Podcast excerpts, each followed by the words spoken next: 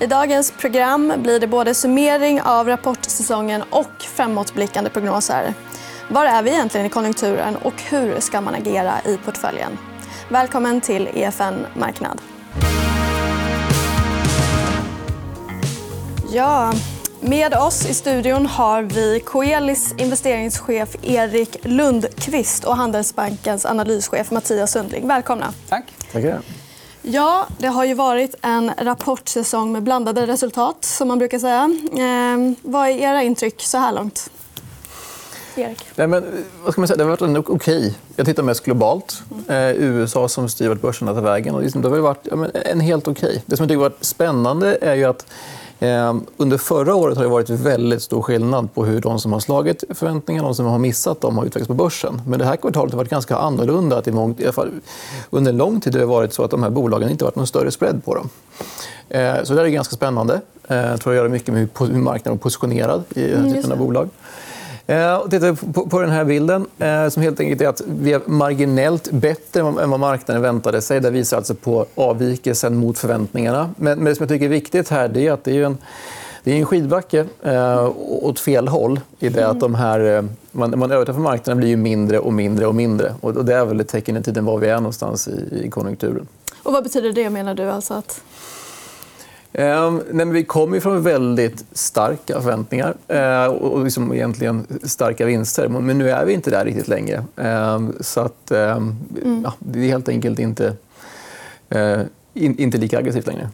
Är det en bild du delar, Mattias? Absolut. Ja. Eh, jag tänker väl att det har varit lite spännande att titta på vinstestimaten. Om jag tittade på 22 års vinstestimat så har de ju varit fantastiskt stabila. Mm. Eh, så om man bara tittar på vinstestimaten så ser det ut som det var världens lugnaste år. Mm. Vilket det ju inte alls var. Mm. Så skillnaden däremellan tror jag är just eh, att eh, inflation...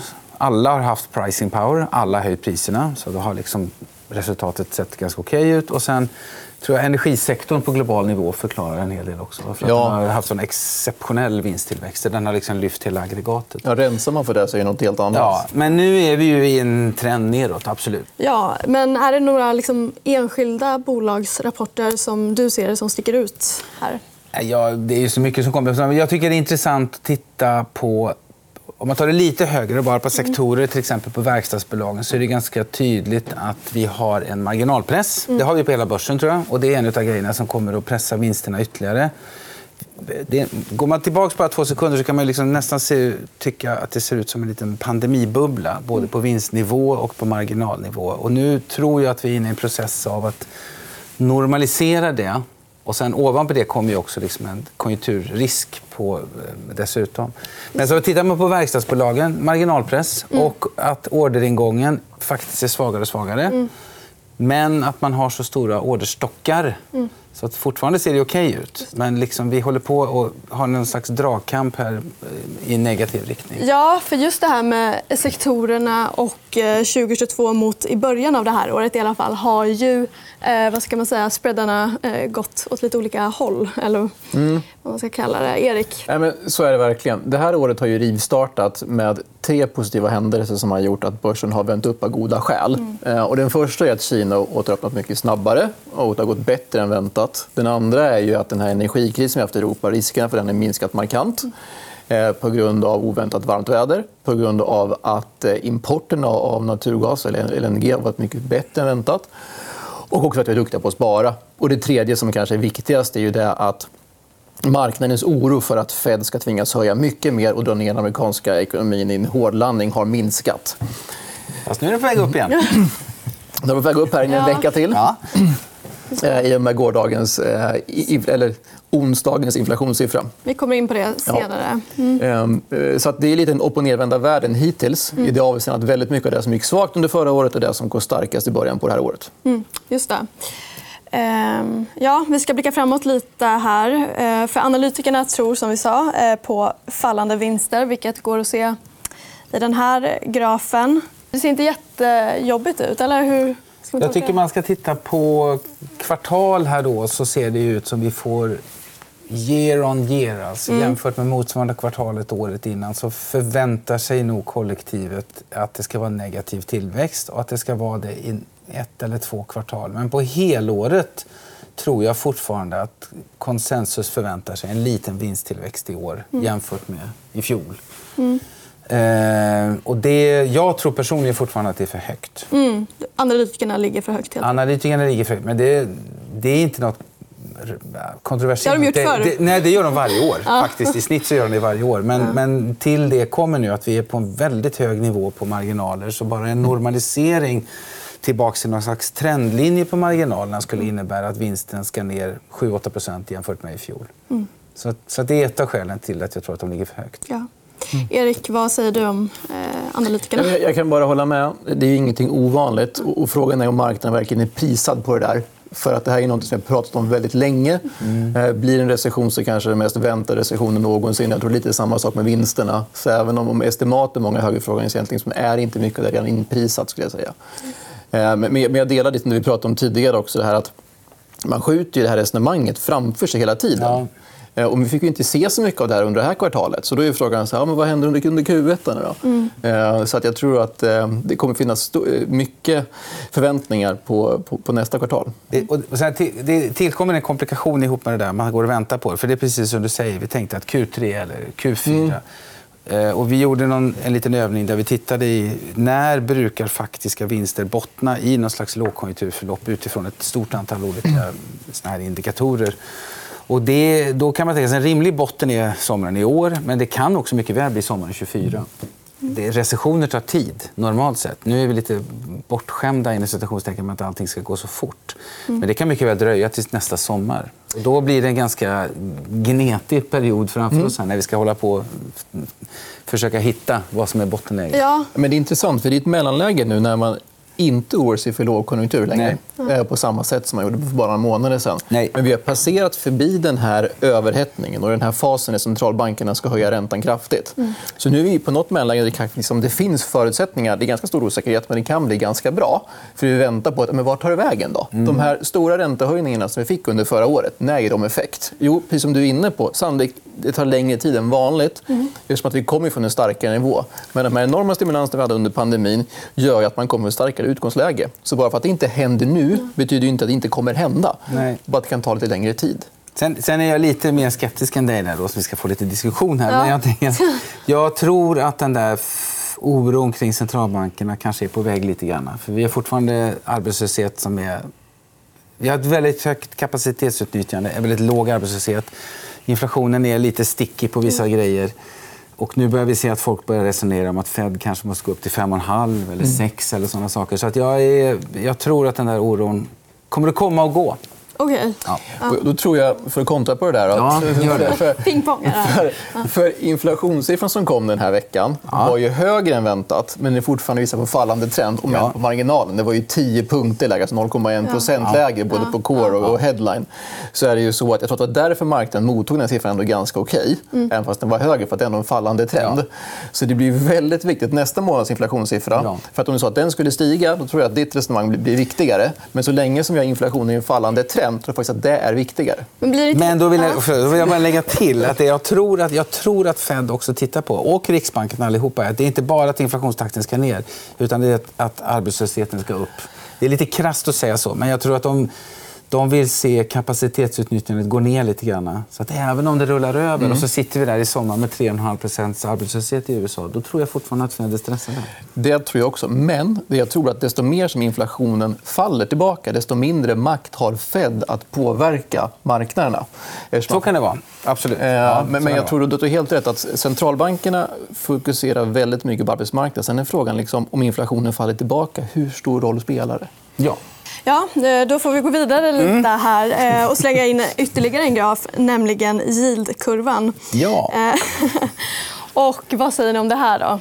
Den säger ju att... Jag tror att det här, enligt även akademiker, är en av de mest pålitliga recessionsindikatorerna som går att gräva fram. Jag tror också att alla är överens om att det kan ta väldigt lång tid innan det som den signalerar verkligen händer. Det kan, ta, det kan ta år. Men sen, ja. ja, sen tror jag också, eller sen vet jag att det finns ett resonemang som går ut på att den där är lite eh, lätt att läsa fel. Mm. För att väldigt mycket likviditet styr eh, mot att hålla obligationsräntorna nere, ser det ut som. Och då kanske vi läser den här fel. Vi får fel signaler från den. Det kan fortfarande vara, då är argumentet att den är fortfarande negativ. Men den är inte så negativ som det ser ut här. För här ser det ut som vi är på väg in i en alldeles fruktansvärd recession. Och vad exakt är det då den här eh, yieldkurvan visar? Det här är skillnaden på långa och korta räntor. Ja. Och helt enkelt att när korta räntor är högre än långa räntor betyder det på att centralbankerna stramar åt mer än man kanske normalt sett gör, vilket då ökar risken för en lågkonjunktur. Mm. Eh, och precis som Mattias säger så är det så att det är den mest tillförlitliga som finns. Mm. Eh, och har förutspått i princip allting de senaste 50 åren. Mm. Men det som är intressant eh, det är ju det att när yieldkurvan är negativ, det säger ingenting alls om hur djup och om hur långvarig eh, eventuellt en recession blir. Så ingenting om storleken, bara sannolikheten att det blir någonting. right. Och sen så finns det också en lagg på det där. Mm. Eh, så att, eh, Ja, men mest sannolikt är att det sker i höst, kanske, plus minus ett kvartal om man ska gå på historiken på den här eh, kurvan. helt enkelt. Ja, eh, intressant det där med att liksom, ju, ju längre ner den går, det liksom, man kan inte se hur djup den ska bli. Ja, det ser ju där på, ja. på 2008, ja. när vi hade en väldigt djup kris. Så, så, är den ju knappt negativ. Men och det finns flera såna exempel. Så att man, det har ingenting att göra med hur djup den här faller, hur djup konjunkturnedgången kommer bli. Utan det är snarare att när man stramar åt kraftigt från centralbankshåll så ökar risken för en recession. Mm. Sen blir den djup och lång eller grund och kort. Det säger ingenting om. Men om man går tillbaka ett steg och tänker allokeringsmässigt. För jag tror att det blir väldigt mycket såna diskussioner är det soft landing, soft recession och så vidare, mm. hard recession och sånt där. Jag tror att det, om vi går tillbaka till det vi pratade om förut. Jag tycker att det är rimligt att förvänta sig en vinstrecession. Okay. Oavsett om det blir en soft landing eller en soft recession. För att komma runt det där lite grann. För att det är väldigt svårt att förutspå exakt karaktären på den recessionen som kommer. Ja, för jag tänker, kan man ens ha en recession med så låg arbetslöshet som är nu? Jag skulle vilja påstå, nu får du säga emot, jag skulle vilja påstå att den mest klassiska definitionen eh, säger nej. Mm. Alltså jag skulle, om jag hade en enda kurva eh, på var i cykeln vi är någonstans så skulle jag titta på arbetslöshet. Mm. Så om arbetslösheten är 3,5 då är vi inte i recession, tycker jag. Ja, men den här är vi faktiskt rörande överens på. Mm. Okay. Wow. så att jag tror att... Och det var det jag menade med att ja. jag tror att det är lite grann, jag har kallat det för självuppfyllande prognos. Jag tror att de höjer tills arbetslösheten går upp. Ja. Och sen om det är 5, eller 6 eller 7, det får vi se. Just det. Vi ska gå vidare lite här. och Vi var inne på inflation eh, till och med.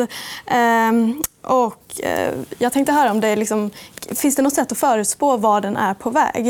Eh, något prisindex eller något liknande som man kan följa? Nej, men, eh, jag tror att amerik den amerikanska ekonomin ligger ju före den europeiska. Man också inte påverkas lika mycket av kriget i Ukraina.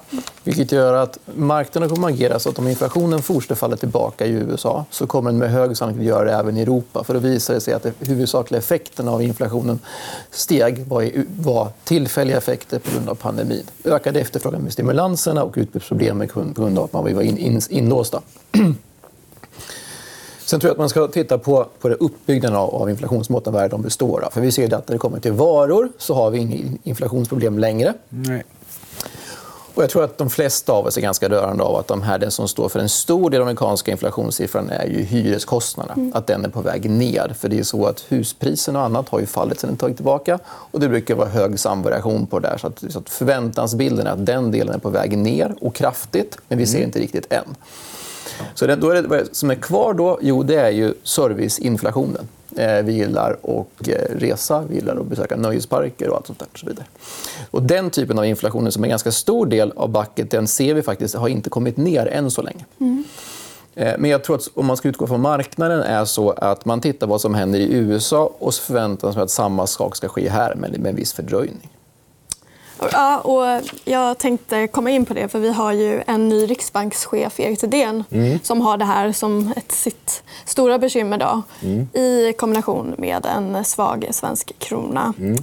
Vad tycker ni vi ska förvänta oss av honom framöver? Nej, men han har nog talat om vad vi ska förvänta oss av mm. honom. Nämligen att eh, han kommer att vara hård på att få ner inflationen. Så han kommer inte lyssna på dem som tycker att det är kontra produktivt eller ineffektivt utan han kommer att vara, använda det gamla vanliga. Han kommer att höja räntan tills dess att han ser inflationen komma ner. och Det kommer väl antagligen ske via en lågkonjunktur eller via efterfrågan. Och jag nu kommer jag tillbaka till arbetsmarknaden. Mm. Till att arbetsmarknaden att kapacitetsutnyttjandet kommer ner lite grann. Sen, så, så det, var inte, det intressanta med honom var att han var hökigare väntat mm. i sitt budskap i sin, och sen i sin handling med att han ska direkt gå på sådär, det som kallas för aktiv QT. Han ska börja sälja av den här jätteportföljen som Riksbanken har byggt upp under sina QE. Mm. Och sen var det intressant att han överhuvudtaget gav sig in på att snacka om kronan. Ja. Mm. Eh, det var länge sen Ja, men det var länge sedan någon ville snacka upp ja. kronan. För länge sedan. Ja. För länge sedan kanske. Det var också ganska modigt. För, för jag tror att de flesta centralbanker är, vet hur svårt det är. Och hur lite, man utmanar ju marknaden. Mm. Jag tror också att det är ett jätte, jättevanligt case att man, eh, man går kort kronor när Sverige går in i recession på vår, hushållen, skuldsättningen, ja. bolånemarknaden, alltihopa det där. Så det var tufft. Ja. Vad tänker du kring Nej, men, eh, Det är ju tydligt att han gör det här av internationella skäl och inte ja. domestika. För att I Sverige har vi redan fallande BNP och fallande konsumtion. Mm. Så för den svenska ekonomin så behöver man inte höja Nej. räntan mer överhuvudtaget. Utan vad det handlar om att vi har problem med att vi importerar inflationen. Med att kronan blir allt svagare. Då blir det vi köper, det vi importerar blir dyrare. Så det är det det här handlar om. Mm. Så därför är han ju klok. Både gör det då som är jobbigt för den svenska hushållen framförallt då, är att man höjer räntorna. Men han gör också det som är gratis, det är att behöva snacka upp kronan. Mm. Och han gör även en del nu som aktiv QE och lite annat, eller QT eh, och annat för att helt enkelt öka förutsättningarna att få in internationella investerare i den svenska kronan. Helt enkelt öka efterfrågan. Mm. Men vad tror du själv då, om det här är en uthållig eh, start vi har fått? Kronprognos. Ja, exakt. var frågan på kronan eller, eller på, på börsen? Ja, vad, vad, tänker du kring... Nej, men det finns ju en förhoppning mm. av att det här kan vara vändningen på kronan. För att precis innan det här så var ju kronan på den lägsta nivån sen finanskrisen, på, på en väldigt låg nivå. Mm. Och jag tror att om kronan ja. inte stärks på det här så kommer det skapa ännu större huvudbry för Thedéen och kanske öka riskerna för att man behöver strama åt ytterligare. Mm. Vilket sannolikt inte skulle vara bra för den svenska ekonomin. Det, det, det, finns ju lite studier. Riksbanken har ju någon på sin egen hemsida som konstaterar att det går faktiskt inte riktigt att förklara den svenska okay. kronans svaghet. Så de, det känns ju som att många har försökt ändå förklara varför ja, det har gått ja, och Jag kan inte minnas ett enda tillfälle de senaste 20-25 åren där, kronan, där, där, konsensus inte har ansett att kronan är undervärderad. Mm. Så att, ja, någon gång ska det ju vända. Någon gång ska det ske trendbrott. Och det kanske är det här som är trendbrottet. Att mm. vi har en centralbank som faktiskt aktivt eh, försöker eh, förstärka kronan. För det har ju mm. faktiskt varit motsatsen. Ja, men för Erik, ni har på Coeli har väl tiltat upp lite mot... Men vi har tagit första steget med att minska USA och öka Sverige. Ja. Och jag tror att det där är ju någonting som jag tror att vi kommer att hålla på med under det här året. Mm. För att det är ju ett spel på, på återhämtning. Sverige kommer gynnas när börsen går upp och kommer fortfarande ha svårt när det går ner. För det är så att så räntekänslig som den svenska ekonomin är så är det så ifall man får en, en värre konjunktursvacka så kommer Sverige fortfarande ha det tungt. Mm. Men det är så att om det här vänder så har ju faktiskt väldigt mycket negativt prissats i Sverige i relation till mycket annat, som kanske framför amerikanska aktier som är dyrare eller högvärderade. Ja, de är, ja, men absolut. Amerikanska aktier ser dyra ut, hur man mm. vänder och vrider på det. vi pratade inledningsvis om vinsterna och vad som är väntat. och så där. Jag tycker väl egentligen inte att det är väntat någon vinstrecession någonstans. Men det är, det är bättre kudde på Europa, Sverige mm. än i USA. Absolut. Sen, sen tror jag... Jag är ganska försiktig överhuvudtaget. Så jag tror att den där recessionen kommer någon gång. Mm. Och det här är en cyklisk ekonomi. Mm. Så att, eh, jag försöker vara så försiktig som det bara går ett tag till. Okay. Mm. Ja, det får bli de avslutande orden. Ja. Då, Tack för att ni kom hit, Mattias och Erik. Det var allt vi hade för dagens EFN Marknad. Glöm inte att följa oss på Twitter och på Instagram. Där heter vi EFN Aktiekoll. Nästa vecka är vi tillbaka igen med ett nytt program. Hej då! Du har lyssnat på EFN Marknad, en podd av EFN Ekonomikanalen. Mer om ekonomi och aktier finns på efn.se.